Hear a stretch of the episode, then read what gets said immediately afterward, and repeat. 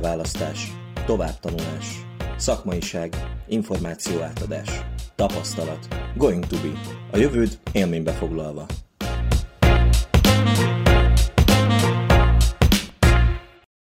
Sziasztok! Én Garács Zsombor vagyok, üdvözlök mindenkit a Going to be saját podcastjének harmadik adásában.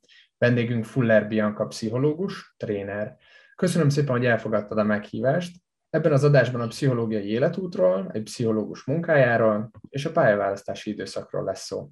Ha mindezt titeket is érdekel, akkor tartsatok velünk. Én is köszönöm a meghívást. Bármilyen ismerjük alapvetően egymást, de megkérnélek, hogy egy kicsit beszélj magadról, mesélj itt a hallgatóknak arról, hogy te hol végeztél, milyen szakon tanultál, és pontosan mivel foglalkozol most megpróbálom röviden összefoglalni, mert azért nekem nem feltétlenül egy teljesen egyenes út vezetett odáig, ahol egyébként most vagyok, és amivel jelenleg foglalkozom. Pécsen kezdtem tanulni pszichológiát, ott végeztem az alapképzést, és aztán pedig a mesterképzést az Budapesten a BM-én végeztem ott a munka és szervezet pszichológia szakirányon tanultam, tehát ez volt a mesterképzésnek igazából a szakiránya, és én utána egy évig ezen a területen is dolgoztam, szervezetfejlesztéssel, tréningekkel foglalkoztam, és egy év után tértem át arra, amivel egyébként jelenleg foglalkozom, ami a hagyományos értelemben vett pszichológiai tanácsadás, amikor egyénekkel foglalkozom, és egyénekkel segítek különböző életvezetési nehézségekben. Úgyhogy jelenleg a hagyományos értelemben vett pszichológusi feladatkört látom el, egyébként egy magánrendelés keretén belül. És hogy jött a kezdeti irány, hogy Pécsen kezdted a tanulmányaidat, annak mi volt a mögötte soka, illetve hogy utána miért egy másik intézményben itt Pesten folytattad már a mestert? Hát megmondom őszintén, én Pécsi vagyok, és, és mivel ott a PTE, ami azért egy szerintem nagyon jó egyetem, szóba se jött első körbe, hogy, hogy máshova menjek. Én nem is néztem más egyetemeket, csak a PT-et, mert akkor még nagyon szerettem Pécsen élni, és inkább az ott elérhető szakok között volt a hezitálás. Aztán, amikor eltelt a három év, közben egy csomó helyen jártam, nagyon sokat dolgoztam külföldön, így, így nyaranta, és emiatt egyre kisebb lett számomra Pécs, és egyre úgy éreztem, hogy nem találom meg azokat a lehetőségeket, amiket én keresek, és ezért döntöttem úgy, hogy akkor egy picit nagyobb városra váltok, és, és kerültem fel Budapestre, a, a BM-ére, mesterképzésre. Cél az egyébként, hogy további még nagyobb városokat kezdjen meghódítani, vagy Budapest a végállomás? Azt nem állítom, hogy végállomás, de, de különösebben cél az nincs olyan irányba, hogy nagyobb városokat hódítsak meg. Én Spanyolországot nagyon szeretem, úgyhogy bízom benne, hogy egyszer majd úgy hozza a jövő, hogy ott élhessek újra életvitelszerűen, de egyébként így most nem cél. Most nagyon jól érzem magam Budapesten. Ennek örülök, ezt, ezt nagy örömmel hallom. És egyébként magukat a képzéseket, mind a PTM, mind itt a BM-én, hogy értékeled így utólag, hogy azért végigjártad az egyetemi éveidet, hogy tetszett, mi volt belőlük a leghasznosabb, és mi volt, ami nehéz volt? Nekem az alapképzés olyan tekintetben volt nehéz, hogy, hogy ezért a pszichológián az alapképzés az tényleg az alapozásról szól, az elméleti irányvonalról. Nekem nagyon hiányzott akkor a gyakorlatiasság belőle, nagyon nehezen tudtam kapcsolódni ezzel a sok elméleti megközelítéssel, meg hát ugye Pécs az tudományegyetem, tehát hogy ott nagyon ö, nagy hangsúlyt fektetnek egyébként az elméletre, a kutatásokra, ami most így visszatekintve egy szuper dolog, de akkor még nem álltam készen arra, hogy, hogy ehhez megfelelő módon tudjak kapcsolódni. Úgyhogy nekem ez volt az igazi nehézség, hogy hiányzott a gyakorlatiasság, és jó sok volt az elméleti megközelítés. Most így visszatekintve azt látom, hogy ez szükséges, tehát, hogy pszichológián azt gondolom, hogy az a fajta beállítódás, az a fajta gondolkodásbeli hozzáállás, amit az alapképzésen adnak, az tulajdonképpen tényleg csak így érhető el. És most, hogy dolgozom is pszichológiában, rendre veszem elő azokat a jegyzeteket, vagy azokat a tankönyveket, amiket egyébként egyébként így nem értettem, hogy miért is tanulunk alapképzésen, úgyhogy én nagyon látom így visszatekintve ennek a hasznát. Viszont olyan hatással is volt rám a gyakorlatiasság hiánya, hogy tulajdonképpen igyekeztem megkeresni a pszichológiának a lehető leggyakorlatiasabb ágazatát, ami azt gondolom, hogy a munkapszichológia volt.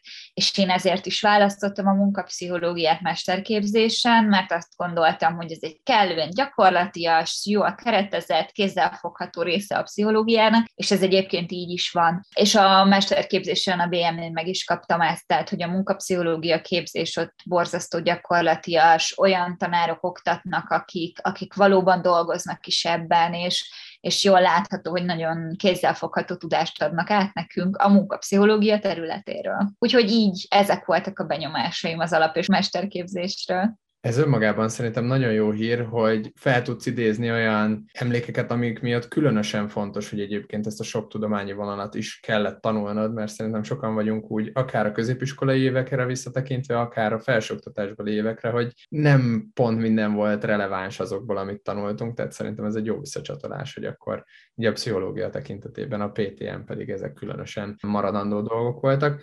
És milyen volt neked az átmenet igazából a tanulmányok? Így azt mondtad, hogy az Emmán akkor már egy jelentősen tapasztalatorientáltabb képzésen tudtál részt venni, és onnan tényleg a nagybetűs életbe kilépni és elkezdeni elhelyezkedni. Alapvetően szerintem erre nagyon jól felkészítenek ott a BM-én. Tehát az utolsó év, ugye két éves a mesterképzés, az első év az abszolút az elméleti megközelítéseknek, de gyakorlatiasan, tehát hogy erről szól, és a második évben pedig szinte alig voltak tantárgyaink, hanem sokkal inkább a szakmai gyakorlatra fektették a hangsúlyt, most már nem emlékszem, hogy hogy volt pontosan, de első fél évben azt hiszem 20 órányi, tehát egy heti 20 órás munkaviszonyt kellett igazolni. A második fél évben meg talán kicsivel kevesebbet a, a szakdolgozat miatt, de hogy tulajdonképpen tényleg nagyon szépen vezettek minket át arra, hogy még egy kicsi tanulmány azért van benne, de már dolgozzunk a mesterképzés alatt is, és volt is ott egy, meg gondolom a mai napig van egy nagyon hosszú lista azokról a gyakorlat gyakorlati helyekről, ahova el lehet menni az egyetemen keresztül, de lehetőséget és támogatást adtak arra is, hogy mi magunk keressük meg azt, amiben dolgozni szeretnénk, és én is így tettem, én egyébként így a suli alatt egy fejvadász cégnél dolgoztam, ami első munkahelynek így HR területen szerintem szuper. Furcsa volt az átállás egyébként, mert én így a tanulmányok mellett vendéglátásban dolgoztam, és azután beülni egy irodába, az na- nagyon megterhelő volt a számomra, de érdekes volt ezt is megtapasztalni, hogy milyen az irodai lét, és azt is megtapasztaltam ez alatt a szakmai gyakorlat alatt, hogy én aztán irodában nem szeretnék dolgozni, nem nekem való ez a 9-től 17 óráig való munkaidő, viszont van, akitől meg azt hallottam, ugyanígy mondjuk, aki suli mellett vendéglátozott, hogy alig várta már, hogy beülhessen egy irodába, és ne kelljen éjszaka dolgozni, meg ilyesmi. De nekem ennek köszönhetően, hogy az utolsó év ilyen szakmai gyakorlatos volt, nagyon könnyű volt az átállás, mert volt benne egy ilyen szép átmenet igazából a vendéglátózás az valóban kicsit távol esik a pszichológiától, meg az elég kettős érzéseket szokott az emberekből kiváltani, hogy akkor pont, hogy szeretné fenntartani ezt a pörgést, vagy inkább valami kicsit nyugalmasabb munkakörnyezetre vágyik. És a, az irodai munkáról hogyan álltál át a mostani munkakörödre, és hogyan fogalmazódott meg benned, hogy nem ez, amivel igazán szeretnél foglalkozni, ugye az irodai vonal? Hát ez az átállás ez ugye úgy nézett ki, hogy miután lediplomáztam mesterképzésen, utána kezdtem el szervezetfejlesztésben dolgozni. Főként irodai volt, de ugye nagyon sokat mentünk ügyfelekhez, cégekhez, felmérések miatt, a megbeszélések miatt, meg egyébként mondjuk a, a szervezetfejlesztési projektek, a tréningek lebonyolítása miatt. Tehát az már kicsit mászkálósabb volt, és sokkal jobban éreztem benne magam, hogy egyik nap egy ilyen cégnél vagyunk, másik nap valahol az országban tréninget tartunk, harmadik nap meg mondjuk bent ülök az irodába és adminisztrálok. Tehát éreztem, hogy ez az a változatosság, amire nekem szükségem van. Viszont akkor még maga a munkakör volt egy olyan kérdője, hogy biztos, hogy ezt akarom megcsinálni, mert bár nagyon érdekesnek tartom a tréningek világát, meg szerintem hatalmas ereje van annak, hogy, hogy egy szervezeti szintű változást lehet létrehozni egy ilyen beavatkozással. Bennem mindig felmerült az igény, amikor például például egy tréninget tartottam, hogy én ennél mélyebbre szeretnék menni. Tehát szuper asszertivitást oktatni, vagy mondjuk erőszakmentes kommunikációt, vagy motivációs tréninget tartani, és ezeket az elméleteket átadni ugye az embereknek, de én mindig azt éreztem, hogy én ennél mélyebbre szeretnék menni, mert, mert, mert nem éreztem egyszerűen szakmailag kielégítőnek pszichológusként. És, és akkor fogalmazódott meg bennem, hogy itt az idő kicsit így az egyének felé orientálódni, és akkor a munkám mellett kezdtem el ö, keresgélni, hogy, hogy hogyan is tudnám magam olyan eszköztárral felvértezni, hogy egyénekkel foglalkozhassak, és akkor elkezdtem egy módszerspecifikus képzést, és ezzel együtt kezdtem el egyébként kialakítani a, a klientúrámat is szépen lassan, még teljes munkaidő mellett. Pont ez lett volna a kérdésem, hogy egyébként milyen eszköztárra lett volna, vagy volt szükséged, de akkor ezek szerint további képesítések, képzések, illetve olyan ismeretanyagok, amiket előtte nem használtál napi szinten. Így van, igen, én azt gondolom, hogy azért a, a pszichológia az tipikusan egy olyan szakma vagy hivatás, ahol olyan nincs, hogy az ember megáll a tanulással. Én egyszerre párhuzamosan két módszer specifikus képzést csináltam, csinálok, de közben már azon gondolkodom, hogy mi legyen a harmadik, meg milyen szakképzést csináljak, tehát egyfelől erre szocializálnak is, én azt gondolom, másfelől meg ez szükséges is a folyamatos képződés. De hogy ezek a képzések már egyébként olyanok, hogy havi egyszer vannak, hétvégente, vagy péntekenként, tehát hogy abszolút beleférnek így a teljes munkaidős állások mellé időben. Ezt már hallottam korábban, hogy a pszichológusi vonalon különösen nagy hangsúlyt fektetnek erre a további képzésekre az egész életút alatt valójában. Ennek mi az oka, hogy annyira gyakran, illetve folyamatosan változnak a trendek a kliensek oldalán, vagy csak önmagában, hogy ne fásult módszereket használjanak a szakemberek, ezért kell mindig a, a vérfrissítés, vagy a, a tudásnak a felfrissítése? Én azt gondolom, hogy vannak új módszerek is, amik megjelennek így a piacon, fogalmazzunk így a pszichológia piacán, de szerintem sokkal inkább erre azért van szükség, mert az alatt az öt év alatt, ami ugye az alap meg a mesterképzés, nem feltétlenül lehet megtanulni azokat a készségeket, képességeket, amik szükségesek ahhoz, hogy valaki kompetensen tudjon állni az emberi lélekhez, az emberi működéshez, és azt gondolom, hogy a folyamatos képződés pedig pontosan arra szolgál, hogy ne fásuljunk bele, hanem hogy mindig tanuljunk valami újat, hogy nézzük meg azt, hogy hogy vajon melyik az a megközelítés, amivel mi legjobban tudunk együtt dolgozni. És lehet, hogy ez mondjuk a hivatásunk első szakaszában egy, egy sokkal gyakorlatilasabb kognitív irányú módszertan, de lehet, hogy mondjuk később, amikor meg már a pályánk második felében vagyunk, akkor az már sokkal inkább egy, egy analitikusabb, egy, egy más fajta működésmódot igénybe vevő módszertan. Úgyhogy szerintem így több irányból fontos ez. A másik pedig, hogy mire az ember mondjuk odáig eljut, hogy pszichoterapeuta legyen, ami, ami tulajdonképpen ugye ennek a képzésnek a legmagasabb szintje, ha fogalmazhatok így, az plusz kilenc, kilenc év tanulás, azt hiszem a mesterképzés után, ha jól tudom. Igen, mert kell négy év szakképzés, és akkor utána még azt hiszem négy vagy öt év, vagy három vagy négy év, mire az ember pszichoterapeutává válik.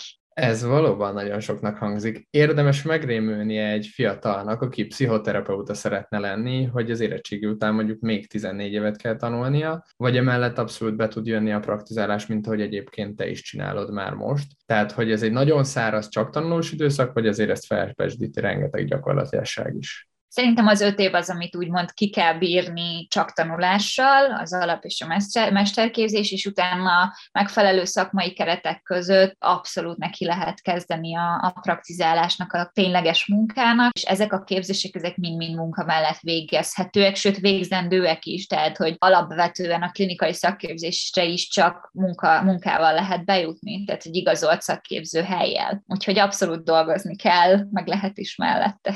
Ez jól hangzik, hogy akkor így jelentősen izgalmasabb. És hogyha egy kicsit eh, részletekbe jobban beleásunk, neked egyébként hogy néz ki egy napi szintű munkád, most így pszichológusként, trénerként, nem pedig a munkafolyamatokkal, meg cégekkel való együttműködés? Én alapvetően úgy dolgozom, ez ugye szintén teljes mértékben egyénfüggő, az a pszichológiai központ, ahol én dolgozom, az sávosan működik. Tehát, hogy hat órás sávokat lehet úgymond bérelni egyéni vállalkozóként, és ebből én így összesen három sávot bérelek, illetve hétfő az az online napom, olyankor az online klienseimmel foglalkozom. Tehát igazából, amikor én kliensekkel dolgozom, az a hétfő, ked, szerda és csütörtöki napok. Minden nap körülbelül 5-6 klienssel dolgozom, ezek így egymás után vannak általában tömbösítve. Nekem sokkal uh, jobban működik a munkám, a munkamód tudom, hogyha így egymás után tömbösítve fogadom az embereket. Van, akinél pont ennek az ellentetje igaz.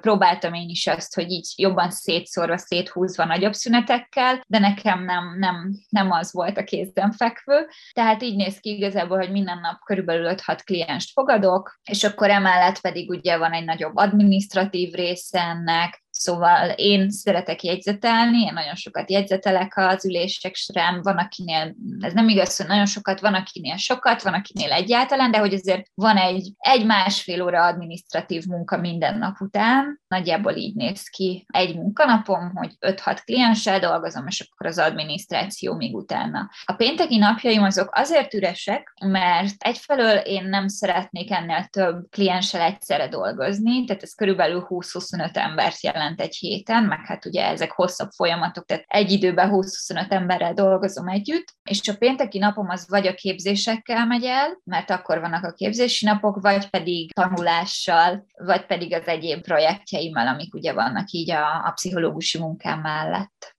Tehát alapvetően, hogyha jól értem, maguk az egyéni terápiás beszélgetések, illetve a nap végi adminisztráció az, ami kitölti a te munkanapjaidat, mikor éppen nem a képzéseken, illetve további saját tanulmányaiddal töltöd az időt. Mi számodra a legnehezebb, vagy mi jelenti a legnagyobb kihívást így a, a napi szintű munka végzésben? Az adminisztráció.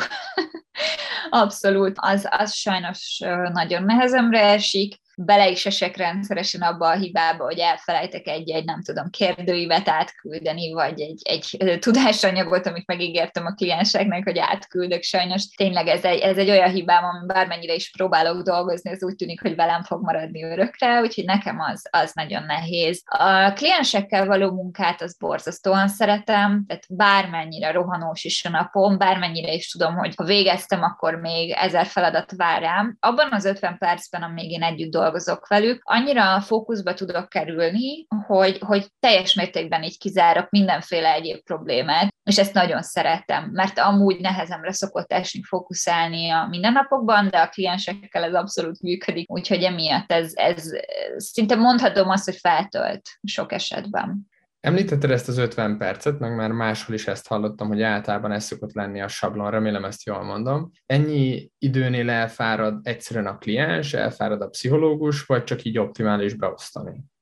45 és 50 perc között szokott egyébként lenni. Én pszichoterapeutáknál a 45 percet látom, a tanácsadás vonalon, amiben ugye én is dolgozom, ott pedig inkább az 50 perc a jellemző. Pontosan ahogy mondod, szerintem elfárad egyfelől az ember, hogyha tényleg kemény munka van abban az 50 percben, de talán még akkor is, hogyha nem olyan kemény az a munka, és itt most érzelmi munkáról beszélek, tehát mentálisan ebben nagyon el lehet fáradni. A másik ö, oka pedig, hogy azért fontos az idő időnyomás. Tehát én pszichológusként azt látom, nem csak ilyen tekintetben, hanem sok más tekintetben is, mi a feszültséggel dolgozunk. És hogyha nincsen például egy idői feszültség, hogy már pedig a mai napon 50 perccel rendelkezésre, hogy, hogy az ember meséljen, hogy dolgozzunk egy nehézségen, amivel érkezett, akkor úgy elfolyhat a dolog, és nem biztos, hogy úgy kijönnek a problémák, vagy azok a sarokpontok, mint hogyha több idő állna rendelkezésre, vagy kevesebb. Most, hogyha jól értem, akkor ennek inkább olyan hatása van, hogy jobban megnyitja az embereket, hiszen ott van ez az 50 perces időszűke lényegében, nem pedig azt idézi elő, hogy jaj, csak ennyi időm van, akkor inkább bele se kezdek.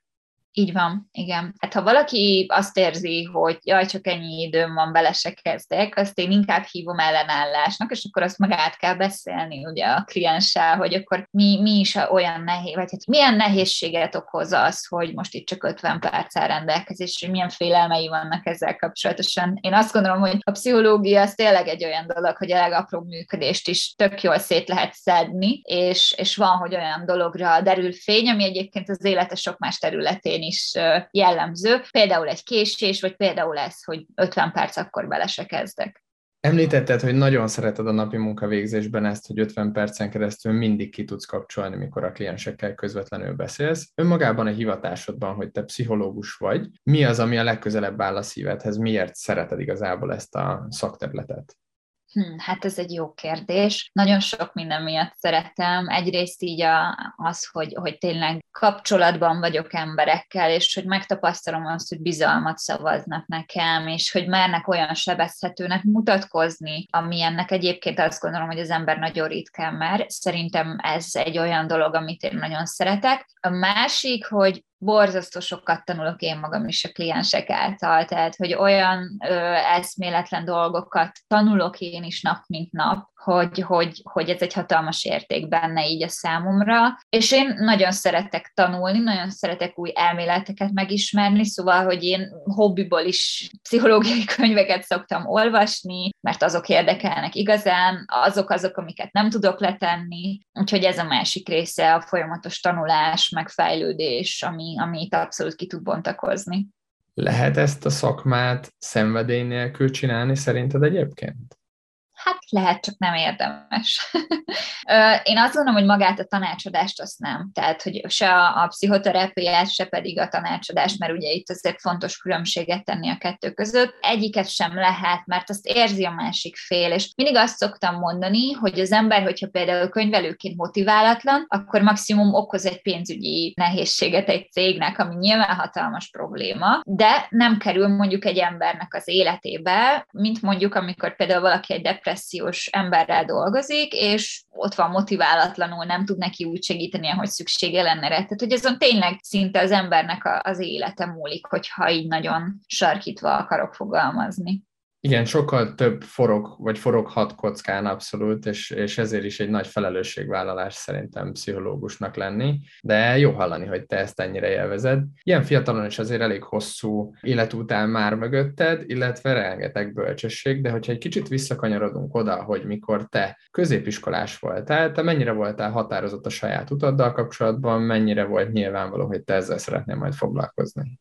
Egyáltalán nem volt nyilvánvaló. Én igazából azt hiszem a középiskola második évétől már az orvosi felé orientálódtam, nagyon szerettem a bioszt, nagyon szerettem a kémiát, és akkor úgy adtam magát, hogy hát orvosi, az jó lesz nekem. De valójában azért szerettem mind a kettőt, mert hogy annélkül, hogy nagyobb energiát fektettem volna bele, jól ment. És sajnos nem vagyok az a magolós, az az iszonyatosan tanulós fajta, hanem tényleg azt tanulom meg könnyen, ami érdekel. Most ezt egyszer-kétszer elolvasom, és akkor tudom. De hát az orvosi ugye nem ilyen, ott azért kőkeményen kell tanulni, és, és ez azért így valahol a hátul, a tudattalattimban végig bizonytalan pontként ott volt, hogy most én biztos, hogy szeretném ezt a rengeteg tanulást. És aztán, amikor elkezdtem elkezdtem, hát az utolsó évben ugye elkezdtem nyílt napokra járni, mert bár tudtam, hogy mit szeretnék, azért mégiscsak ott van az a három nap, amikor el lehet menni nyílt napokra, és akkor nem kell suliba menni, és elmentem pár ilyen nyílt napra, és ezek között volt a pszichológia is. És ez, eszembe se jutott, hogy mondjuk nekem ez egy szimpatikus szak lehetne, de miután ott voltam, és, és láttam, hogy milyen, és, és beszéltem az ottani emberekkel,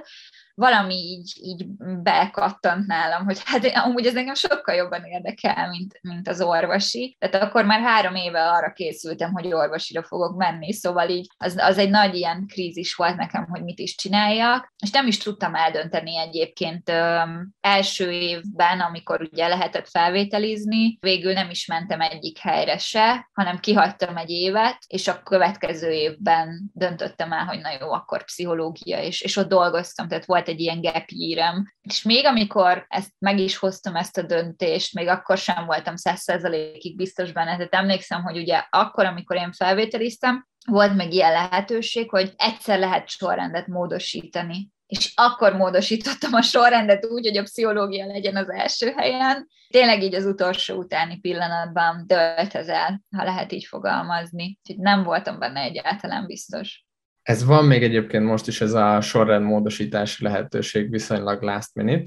Mik voltak azok az impulzusok? Mert most, ha jól értem, akkor igen nagy váltást tudott előidézni benned az az egy nyílt nap. Mik voltak azok az impulzusok, meg külső hatások, amik ilyen benyomást tudtak rá tenni?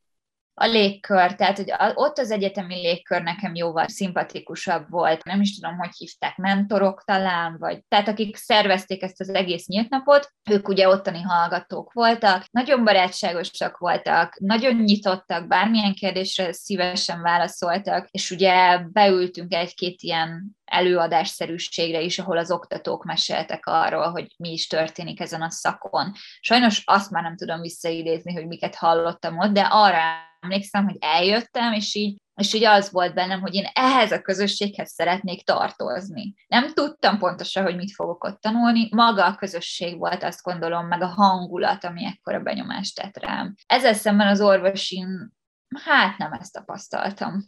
Mondtad ezt a gap year szerintem ennek egyre nagyobb hangsúlyt adunk így talán a világban, hogy érdemes lehet élni ezzel a lehetőséggel, de sokan mégis visszajognak tőle, vagy legalábbis én ezt láttam a saját ismeretségi körömbe, hogy jaj, nem sikerült felvételt nyernem oda, volna, megpróbálok újra felvételizni, vagy esetleg nem tudom még eldönteni, és akkor nem vagyok elég határozott a többiekhez képest, de hogy úgy egyiknek sem volt olyan nagyon pozitív a fennhangja. Szerinted érdemese egy gepírt mondjuk esetleg választani, hogyha az ember megteheti, hogy válassza ezt, illetve milyen előnyökkel járhat? Én azt gondolom, hogy érdemes abszolút, de teljesen megértem a másik oldalt is. Tehát ahogy ilyenkor a hivatásunkat választjuk, ugyanúgy például egy váltásnál, amikor az ember úgy dönt, hogy oké, okay, most itt voltam egy-két évet ezen az egyetemen, vagy ezen a szakon, és nem szimpatikus, akkor is pont ilyen nehéz váltani és meghozni azt a döntést, hogy másfelé megyek, szóval ez a kettő szerintem teljesen egy dimenzió mozog. Egy gap year azért fontos szerintem, ha bizonytalanok vagyunk, mert az idő alatt nagyon sok olyan dologban fejlődhetünk, ami tényleg a felnőtt élethez tartozik. Gondolok itt például arra, hogy ugye amíg gimnáziumban járunk, addig úgymond egy ilyen gyerekszerepben vagyunk, akárhogy is nézzük. Mindenhez kellenek a szüleink, általában akkor még 18 év alattiak vagyunk, és aztán teljesen mindegy, hogy végül elkezdünk el tanulni vagy sem, abban az egy évben mi már felnőttnek számítunk valamilyen szinten, jó esetben, aki meghoz egy felelős döntést azzal kapcsolatosan, hogy akkor én most utazni szeretnék ebben az egy évben is, az szerint gondoskodni magamról, akkor én most el szeretnék kezdeni dolgozni és pénzt keresni, de hogy már meg kell hozni egy döntést, aminek a felelősségét utána mi viseljük teljes mértékben. Szerintem ez nagyon sokat tud adni ahhoz, hogy utána minden másban is határozottabb, meg biztosabb döntést tudjunk hozni. Megtapasztalhatjuk azt, hogy egyébként egyáltalán milyen a munkavilága akkor, amikor tényleg csak az van. Vagy megtapasztalhatjuk azt, hogy például, ha utazás mellett döntünk, milyen a szüleink hatása nélkül élni az életünket. Én azt gondolom, hogy erre többek között nagyon jó. A gap azt gondolom, hogy rengeteg előnyét elmondtad, viszont hogyha egy-két évet visszaugrunk a fiatalok életében, mondjuk 10-11-12. osztályosoknak, mit tudnál javasolni? Kell-e izgulniuk egyáltalán ettől a továbbtanulási pályaválasztási kérdéskörtől, ettől az atmoszférától, ami egyáltalán nevezi őket? Vagy hogy tudják ezt stresszmentesen kezelni? Szerintem egyfelől izgulni talán természetes egy ilyen helyzetben, szóval én szerintem azzal semmi baj, ha az ember izgul rajta, mert az segít abban, hogy tényleg felelősséget vállaljunk a dologért, és beletegyük azt az energiát, amit kell. Én egyébként szakemberként is ezt vallom, hogy nincs az a baj, hogyha az ember valamikor stresszel, vagy izgalmat érez egy ilyen jelentőségteljes döntés kapcsán, ez a világ legtermészetesebb dolga. De hogy a kérdés másik felére is választ adjak, én azt gondolom, hogy alapvetően ettől nem kell félni, mert bár nagyon véglegesnek tűnik a döntés, igazából bármikor lehet váltani. Tehát, hogyha az ember elkezd valamit tanulni, és azt érzi, hogy nem szimpatikus, vagy nem találta meg benne magát egy év után, esetleg két év után, akkor lehet úgy dönteni, hogy ezt abba hagyja, és, és valami új hivatásba kezd, mert hogy ez, a, ez is pont olyan természetes, mint az izgalom, hibázni emberi dolog. És ezt nem is lehet igazából hibának nevezni, hiszen honnan is tudhatná az ember előre, hogy az, amit választ, az valóban szimpatikus lesz neki. Én azt gondolom, hogy ez az a legnagyobb félelem, amitől ilyenkor félnek az emberek, vagy a fiatalok, hogy mi van, ha rosszul döntök. De valójában nincs akkor semmi, mert hogy bármikor lehet váltani, és bármikor lehet másképp dönteni utána. Mi a tanácsod ezzel párhuzamosan, hogy nem kell erre valóban ennyire ráizgulni, mint amennyire sokan teszik, illetve valószínűleg én magam is tettem egy jó pár évvel ezelőtt, hiszen abszolút szabadon lehet váltani, nem történik semmi, hogyha az ember nem pont azt a képzést kezdi el, amit egy pár évvel később utána már be fog fejezni, hogy mik neked így röviden azok a tanácsaid, illetve tipjeid a fiatalok irányába, amire figyeljenek oda hangsúlyosan, vagy amik tudják segíteni ebben az időszakban őket az én életemben egy nagyon fontos döntésnek tartottam azt, hogy a megérzéseimre hallgattam. Ezt tegye mindenki mert azt gondolom, hogy ez, ez a saját életünkről szól, és hiába kérünk tanácsot három embertől, kapunk három különböző tanácsot, végső soron úgyis mi döntünk, és, és az lesz a jó, amit mi jónak érzünk saját magunknak. Szóval én azt gondolom, hogy ez egy nagyon fontos tanács, hogy ha érzünk valamiféle ilyen belső sugalmazást, vagy bármi, vagy valami tényleg ilyen és azért is fogalmazok így, mert én sem tudtam akkor pontosan, hogy mi is az, ami így történik, csak éreztem, hogy engem valami arra sodor a pszichológia felé. Most visszatekintve már nagyjából azért látom, de akkor nem tudtam, szóval, hogy szerintem nagyon fontos az ilyen fajta megérzésre hallgatni. A másik dolog, ami szerintem így jó tanácsként tud szolgálni, hogy beszélgessenek az emberek, vagy egy pályaválasztás előtt álló fiatalok, ott tanuló emberekkel, vagy ott dolgozó emberekkel, tegyenek fel kérdéseket, akár akár menjenek el az egyetemre, nem csak akkor, amikor nyílt nap van, hanem egyébként is. És, és talán ez a másik nagyon fontos tanács, hogy szerintem végtelen sokat kell kérdezni, hogy ha bármi nem teljesen tiszta, nem áll össze, akkor azt kérdezzük meg még 15-ször, ha szükségünk van arra az információra. Hát azt hiszem, ezeket tudom tanácsolni így a fiataloknak. Ezek szerintem mind nagyon hasznosak, és reméljük, hogy majd nagyon sokan meg is fogadják. Én örültem volna, hogyha nekem lettek volna ezek a tanácsok pár évvel ezelőtt. Nagyon azt éreztem a tipjeidben is, hogy ez mind proaktivitást igényel, hogy a diákok kezdjenek el tenni saját magukért, kérdezzenek, nézelődjenek, beszélgessenek emberekkel. Mit tudsz azoknak javasolni, akik alapvetően inkább introvertáltak, nem szeretnek annyira nyitni a világ felé, nekik mi tud segítség lenni ilyen időszakban? Hú, hát ez egy jó kérdés egyébként, mert azt gondolom, hogy a proaktivitás az, az alapvető habitusunktól függetlenül nagyon fontos ahhoz, hogy, hogy boldogulni tudjunk így az életben, főleg akkor, amikor saját magunkkal kapcsolatosan hozunk döntéseket, de akkor talán inkább az ilyen személyes beszélgetéseket javaslom, vagy hát ami egy nagyon kézenfekvő tip, rengeteg Instagram oldal foglalkozik különböző szakmákkal egyébként, mármint hogy egy bizonyos szakmának a képviselője, mint márkaépítő képviselteti magát ezek ezeken a platformokon. Legyen szó pénzügyről, legyen szó pszichológiáról, legyen szó orvostudományokról, matematikáról, tehát hogy tényleg most ezek csak amik hirtelen eszembe jutottak, én azt látom, hogy nagyon-nagyon sok mindent lehet megtudni interneten keresztül, szimplán közösségi média felületeken, illetve a Google-n keresztül tájékozódva de a proaktivitás az azért egy olyan képesség, ami, amit fontos megtanulni, főleg az egyetem első éveiben. Akkor reméljük, hogy minél többen ezt majd el tudják sajátítani, és ennek függvényében segíteni saját magukat, illetve a saját élethelyzetüket a pályaválasztás során. Én nagyon szépen köszönöm neked a beszélgetést. Én is nagyon köszönöm, remélem, hogy van néhány hasznos tipp, amit át tudtam adni. Ez volt a Going to Be podcastjének harmadik adása. Nem sokára jelentkezünk a következő adással. Megtaláltok minket addig is Spotify-on és YouTube-on. Az adást készítette Bendel Virág, meghívott vendégünkkel, Fuller Biancával pedig jó magam, Garázs beszélgettem. Köszönjük, hogy velünk tartottatok, várunk sok szeretettel benneteket a következő adásban is.